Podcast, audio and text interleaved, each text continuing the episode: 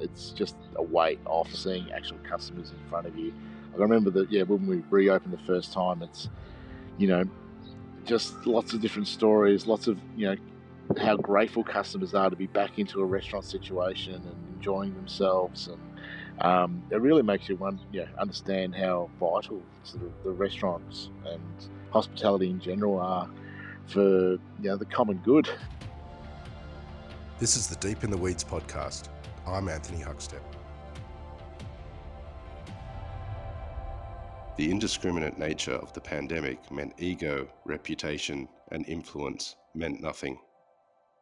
It put everyone in the restaurant industry on a knife's edge. But the resilience of the industry as a whole has been incredibly inspiring. With Melbourne finally allowed to begin trading like other Australian cities, what does the future hold for the culinary capital of Australia? Frank Camorra is the owner of Movida Restaurants, a group that changed dining not only in Melbourne, but Australia too. Frank, how are you?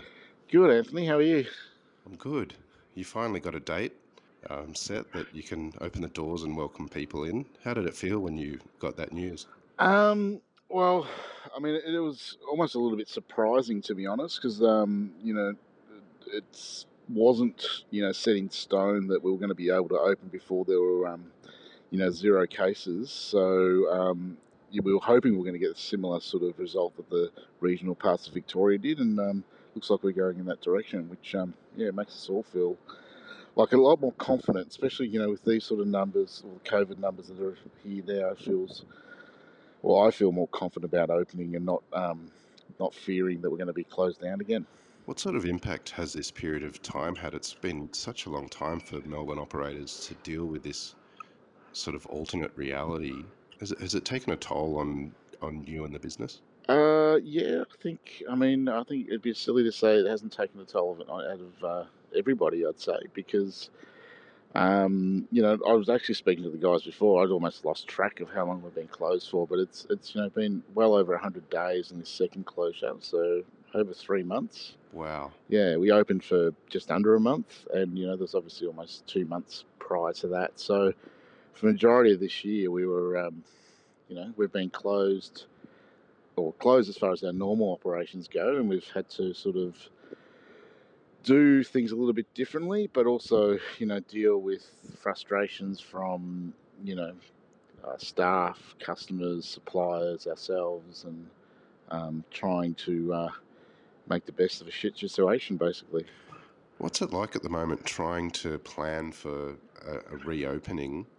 Um, how are you feeling about getting all of the wheels in motion again? Um, it, it's still a little bit confusing, to be honest. So um, there's sort of still some mixed messages. There's no concrete rules that have come out um, from the state government, so we're still trying to sort of navigate that. Uh, but you know, we're making assumptions that you know we are going to be allowed to have 20 people inside. We are going to have some outside dining, um, and and the the beauty of that is that we, we have worked under those conditions before in the, in the first opening. Um, so we know already what works as far as how do we structure a roster, how do we structure a menu, um, how do we structure our reservations. So we're, we're ready as far as that's concerned because we've had a bit of practice the first time round. Um, but it's really whether, whether there's going to be changes, um, you know, when we reopen. Um, you know, are we? I'm assuming we'll be wearing masks. Um, Will the same density rules apply? Um, yeah, what size tables are the maximum size tables? All that sort of stuff. All the finer details still to be sorted out. What sort of version of Movida and the restaurants that you have will will we see in that sort of initial stage? Will it be quite different to what we're used to? It's uh, well, Movida. I think we, we want to stick to our guns. Um, there, there is rumours that there may not be shared food allowed, which seems kind of a bit strange to me, so a bit foreign. Because I mean, when you really think about you know shared food, it's obviously tapas, but it's also pizza, it's also Chinese food, it's also Indian food. It's like every cuisine in the world except for you know Anglo and French food, really. So, so really, I mean, what you know, majority, you know, ninety percent of the restaurants in Melbourne have some form of shared eating. You know, it's not just tapas. So, So that that's the one thing that we really need to sort of have um, worked out for us. But if, if hopefully shared food still allowed to happen, then um, I think we're going to do very much what we were doing before, and uh, I think that's what customers expect. Them the same style. The only thing is the density um, restrictions really restrict the atmosphere of a restaurant. I think that's kind of the essence of a place. I mean, when you go out for dining, it's obviously about the food, it's obviously about the service, but it's more than anything about an experience. And you know, and I think that experience um, is about the other customers, about the, the vibe of the place, the noise, and the you know, and the laughter. And, and I felt, you know, in that first opening that yeah, the restaurants lacked that. There wasn't the atmosphere and um, the vibrancy of a normal Movida experience. During this time, what sort of mm. uh, initiatives did you put in place to get money coming through the door? Was was the offering quite different to what you would normally have in the restaurants? Oh yeah, absolutely. I mean, we've we've gone through such a range of different things that we've been doing. Um, so initially, when the closures came, um, we decided to do a little bit of takeaway from Movida next door and also operate that as a as a um, grocery store. So Movida, uh, Movida products and other business products. Um, we import, you know, wine. We import food from Spain. Plus, obviously, we have some amazing connections with suppliers. So we thought we'd set that up specifically so people could drop by and buy things, and also some ready-made meals ready to go. And it, you know, it, it bombed badly, and um, uh, reason being is because the CBD just overnight just um, became a ghost town. So there was nobody there to buy the stuff. And, and my initial thoughts was maybe it's actually not worth um, doing takeaway. Uh, it was actually staff that started sort of asking you know, for something to do a couple of weeks into just being fully closed. They started coming to me and going, look, we, we need something to do. Can we try doing some takeaway? Um, so we came up with the concept, which was uh, Menu de Dia, which is the menu of the day. If anyone's been to Spain, like when you go to you know a little, um, a, a, typical Spanish bar restaurant will have you know workers or white collar and blue collar style lunch that's really well priced. It's three courses.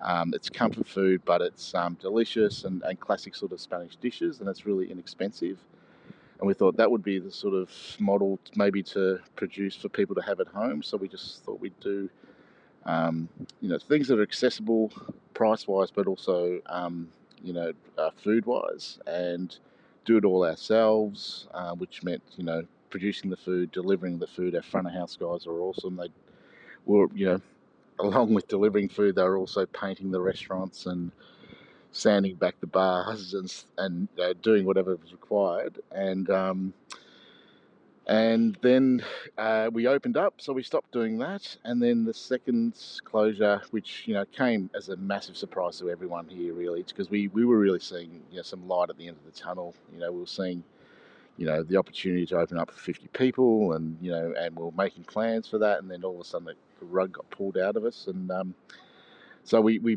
we brought back the menu there the year. We also started doing um, uh, comida corrida, which is um, a Mexican term for the same style of, of food. They have like a fast and accessible lunch menu, um, and that was to basically support our international chefs, which at that stage, you know, all of a sudden we're getting um, shifts again, but got pulled out. So we thought we'd um, chefs and front of house would we just allocate them that that job and get their salary done for that, and, and that worked really well as well. Um, and it was basically one of our young chefs who's Mexican background um, that was working as a sous chef in Lorne for us, and she um, and she ran that. Uh, and on top of that, we also started using a platform called Providoor, which has been really successful and um, um, and has been going really well.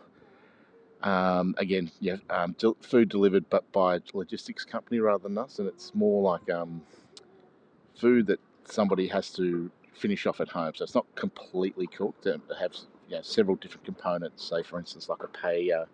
It's got the rice, the stock, the sofrito, the, the seafood, and you make that together at home. Were there challenges in putting together that sort of menu? Uh, it was because you know it's not something we're really. Um, oh look, I guess as a chef, you don't really sort of consider ever how you would you know represent your food well in the home environment because I mean we never ever would have considered doing Uber, not only because the commissions are so high, but also how does that food translate carried by somebody, to, you know, to their home where you don't have control of that. Um, so um, yeah, it was come up with a new concept of okay, how do we create the components that people can do it, you know, not too difficult, but get as close to the product that they would um, at the restaurant at home. Um, so it took a bit of trial and error, even with the, say, for instance, the paella is all about, you know, finding a foolproof, idiot-proof recipe, which, uh, you know, is not that. Look, I actually got a complaint actually with our um, our beef cheeks the other day, which was quite funny because so we do a beef cheek with Pedro Ximénez reduction and a and cauliflower puree, and we sort of cook the beef cheeks overnight in yeah in PX in Pedro Ximénez, and we got a massive complaint. Four people said, "Oh, yeah, the, the, the beef cheeks were completely burnt." And go, oh, it doesn't make zero sense because they they never see like open flame unless you've done it at home. They've been covered in liquid, so so it's always going to be issues. But we try and make it as easy as we can. Yeah. You've also done um, collaborations. I know you did something uh, a bit left field with um, Sandra from Piccolina. Yeah. Um, so Sandra contacted us out of the blue and asked, you know, I mean, I buy her uh, ice cream on Uber Eats plenty of times from from um, for the kids and uh, us at home, but um, yeah, it just seemed like a good good concept. So um, I mean, she's she's amazing. Like she's continuing to open restaurants, uh, well, not restaurants, but um, uh, ice cream shops in the CBD currently. Like she's fitting out two new places and has a third on the way, which um, you know is, is amazing um, positivity. I'm not, not, sure if I'd be that keen to open new places right now, but um, but yeah, she's um, she was great to work with. We you know we sold like 500 boxes, so we'd do the savoury. We, we collaborated on the um, on the ice creams, and um, yeah, it was really uh, really successful, which was good. Yeah. How do you feel about the future of the, the industry at the moment, given the year that the Melbourne industry's just had? Um, look, it's it's hard to know what is going to happen. I'm not, I'm not 100% pessimistic and 100% optimistic. And you know, my philosophy has always been is you know you can control what's directly in front of you, and you know, and make decisions that can influence that as best your ability can provide. So, um, you know, I love to have a crystal ball and, and know what's going to happen. But I mean, looking back over the industry, so 2019, that was a tough year, I think, generally in in um, in restaurants in Melbourne. Um, and you know, I think my colleagues um, have all said it was a difficult year, and this certainly wasn't expected. 20 was expected to be difficult, but nothing like this. But um, with that, I mean, we like you said at the start, we are resilient. Um, we do, you know, get on with it, whether it's in a service or within you know our businesses in general. And um, I think most of us are going to find ways to, to get through it. But I do fear, you know, there are going to be lots of different closures of restaurants, and there already have been. Um, uh, you know, people that operate amazing businesses that you know just through no fault of their own and the position everyone's in um, are going to find it difficult. And I think the difficulty is not going to be necessarily this next few months, but I think next year, um, you know, as uh, government subsidies decrease and, and removed, and um, as people find the reality of their economic situation, I think that's when, you know, um, when restaurants will probably suffer a little bit more than they even have currently. I don't think it's an understatement to say that you changed the conversation for Spanish cuisine in Australia. Uh, you were born in Barcelona and grew up in Australia. What's what's the similarities there, and what you know? Tell us about Spanish cuisine from your perspective. Um, I guess uh, you know, for me, like what we tried to translate um, from Spain to Australia um, seemed very natural. I guess you know what, what we created was um, the bar as the, the centerpiece and the and the core of a restaurant. So a bar and a comedor, which is a dining room. I guess that's that's essentially what a Spanish restaurant is. So if you you know if you think maybe like a classic French restaurant is, is a bistro, a classic Italian restaurant is a trattoria, for instance. Um, that whole f- feeling of you can sit at the bar and eat and not feel like you just have to drink, or vice versa, I can have a drink and not eat. Uh, that flexibility, that sense of theatre, the sense of vibrancy, um, sense of flexibility, um, and the you know the customer decides how they want to treat that space and how they want to use it.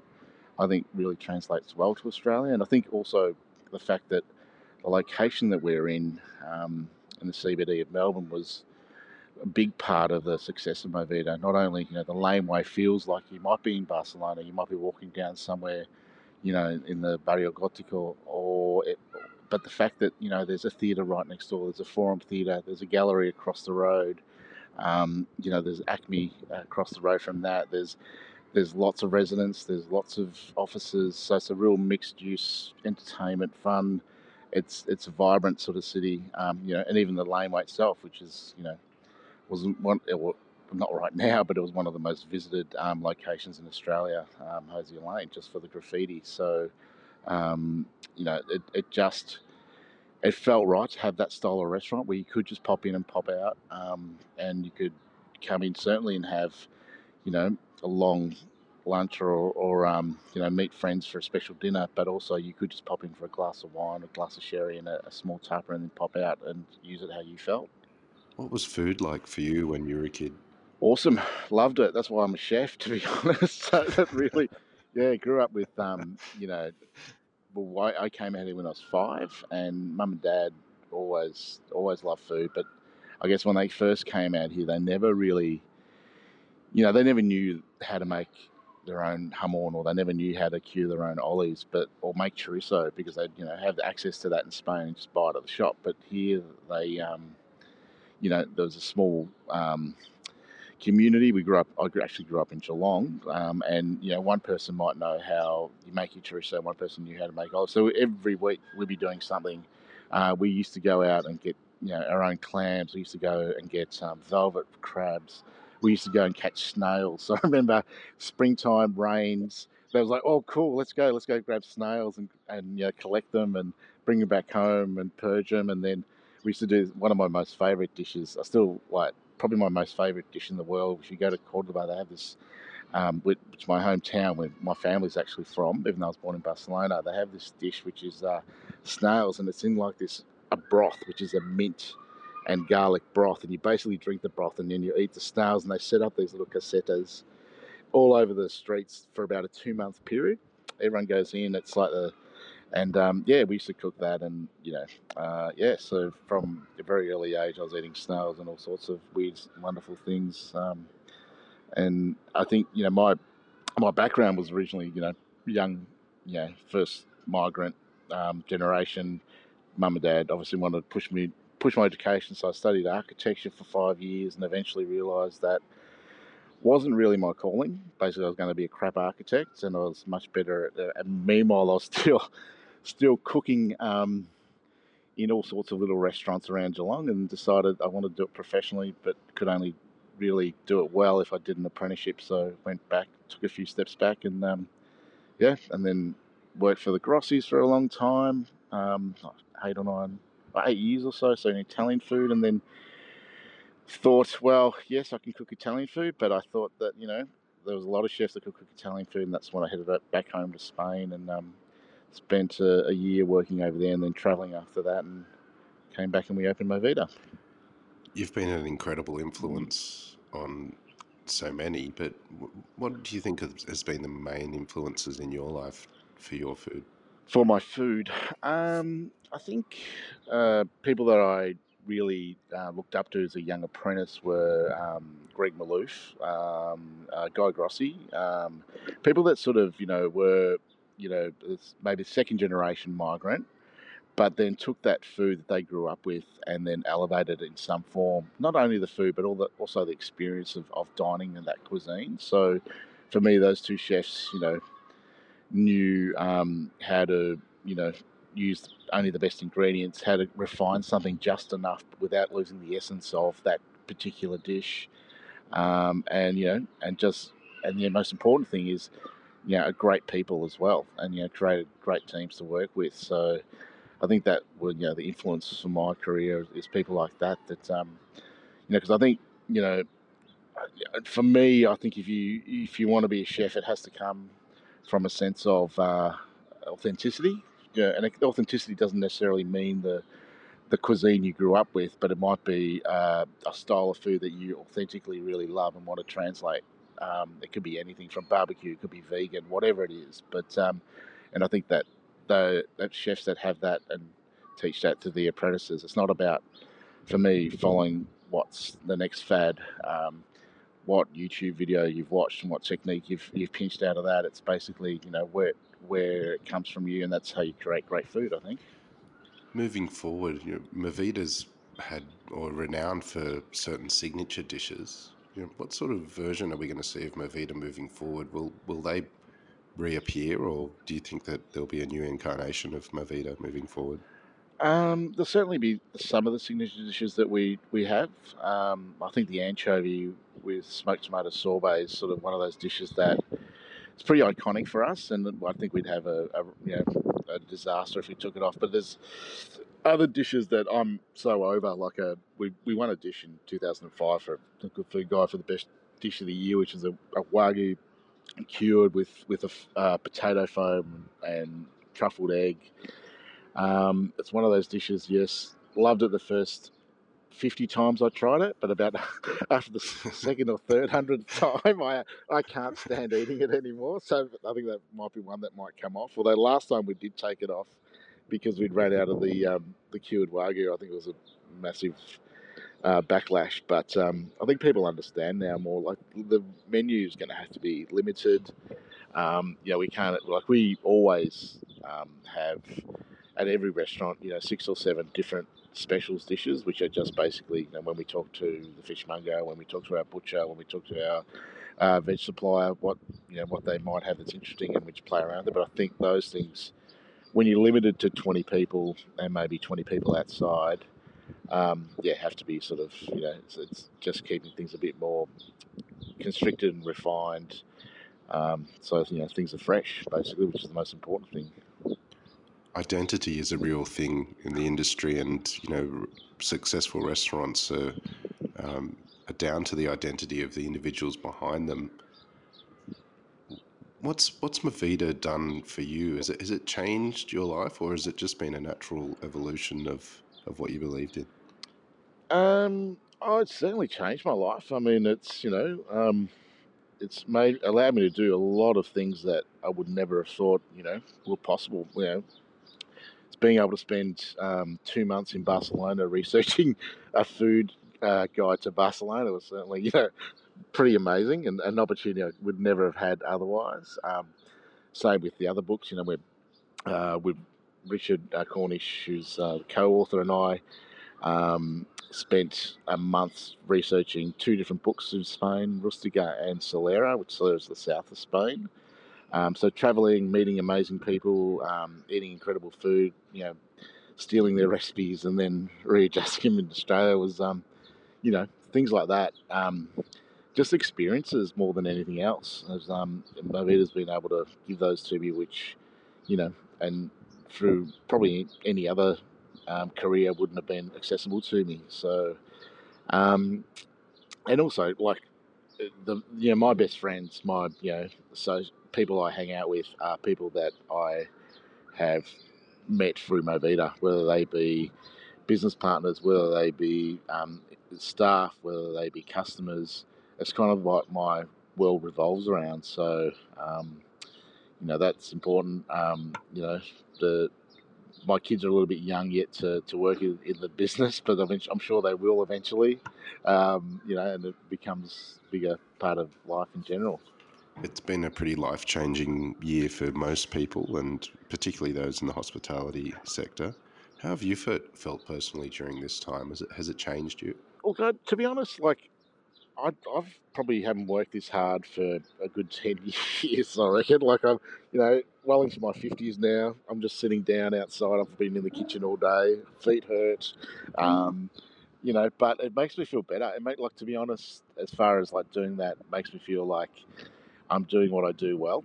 Um, you know, because as being you know, trained as a chef, um, being in the kitchen is what you understand and know. So I feel like happier about that than being a little bit distant from it and managing a business, um, which is important, obviously. But um, you know, like it, it's brought the priorities and everything into a bit more focus and what's important. And you know, um, and the staff, and you know, and dealing with you know their frustrations, but sort of also bringing them along and, and trying to get them in. Yeah, and they're all they're all been amazing, but trying to get them you know, buying into what we're trying to do, which is basically come out of this, um, you know, uh, when we reopen and then continue on. So, um, yeah, it's, it's been a bit more a sense of camaraderie and a feeling that probably I haven't had for the last 10 years working in the industry, in, in Movida. Yeah, because you, you sort of separate after a while, right? Like, a, you know, you're not in the kitchen every day anymore, so you don't have the same connection to all the chefs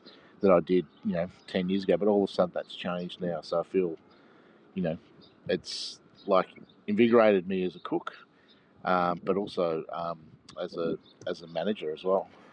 Well, you do have the date set that um, restaurants can open their doors to guests again, and it's pushing into yeah. summer at that time as well, and hopefully the restrictions will ease further. How's it going to feel for you when you yeah. um, welcome guests back into the restaurant for the first time? Oh, it's going to be a massive relief. Um, I mean, we've had that experience already once. It feels, yeah, um, yeah, it's it's just a weight off, and it feels like you know we've been dealing with customers, but through this sort of you know virtual way of delivering the food for a logistics company or through our front of house staff, but to seeing actual customers in front of you. I remember that, yeah, when we reopened the first time, it's you know just lots of different stories, lots of you know how grateful customers are to be back into a restaurant situation and enjoying themselves, and um, it really makes you one, you know, understand how vital sort of the restaurants and hospitality in general are for you know the common good. I've got to say, like not just for restaurateurs, but for the whole society. Like people really, you know, love their their favourite little places, whether it's a pub, whether it's a cafe, or whether it's a restaurant. Um, and it's you know intrinsic in their way of life. And and you know, when you see people come back, especially regulars, massive smiles on their faces, um, and there's connections there as well. You know, with all the staff, myself, people that have been coming for years that have the same table. I'm at Movida Aqui. There's one one customer that has a plaque here for 550 visits. Um, so we're, we're, looking forward to welcoming him back as well. Um, you know, so Amazing. obviously, yeah. Um, yeah, I mean, apart from you know, obviously it's progression in keeping the business going, but it's also like a lot of people you haven't seen and you miss, and uh, and the feeling of doing what you do and looking after customers. You know, making something like for me, I was talking before about how you know, my background was studying architecture and the whole process with architecture is it may take a year or two before you see any feedback or recognition of a project you might do with cooking, for me, the, you know, the beauty of it is that you know you could get a product in that morning. You've designed it, you've produced it, you've created it, and you've sold it, and you've got the feedback all within you know a day, maybe within eight hours, and it's a pretty cool feeling, right? So this is that whole creative process.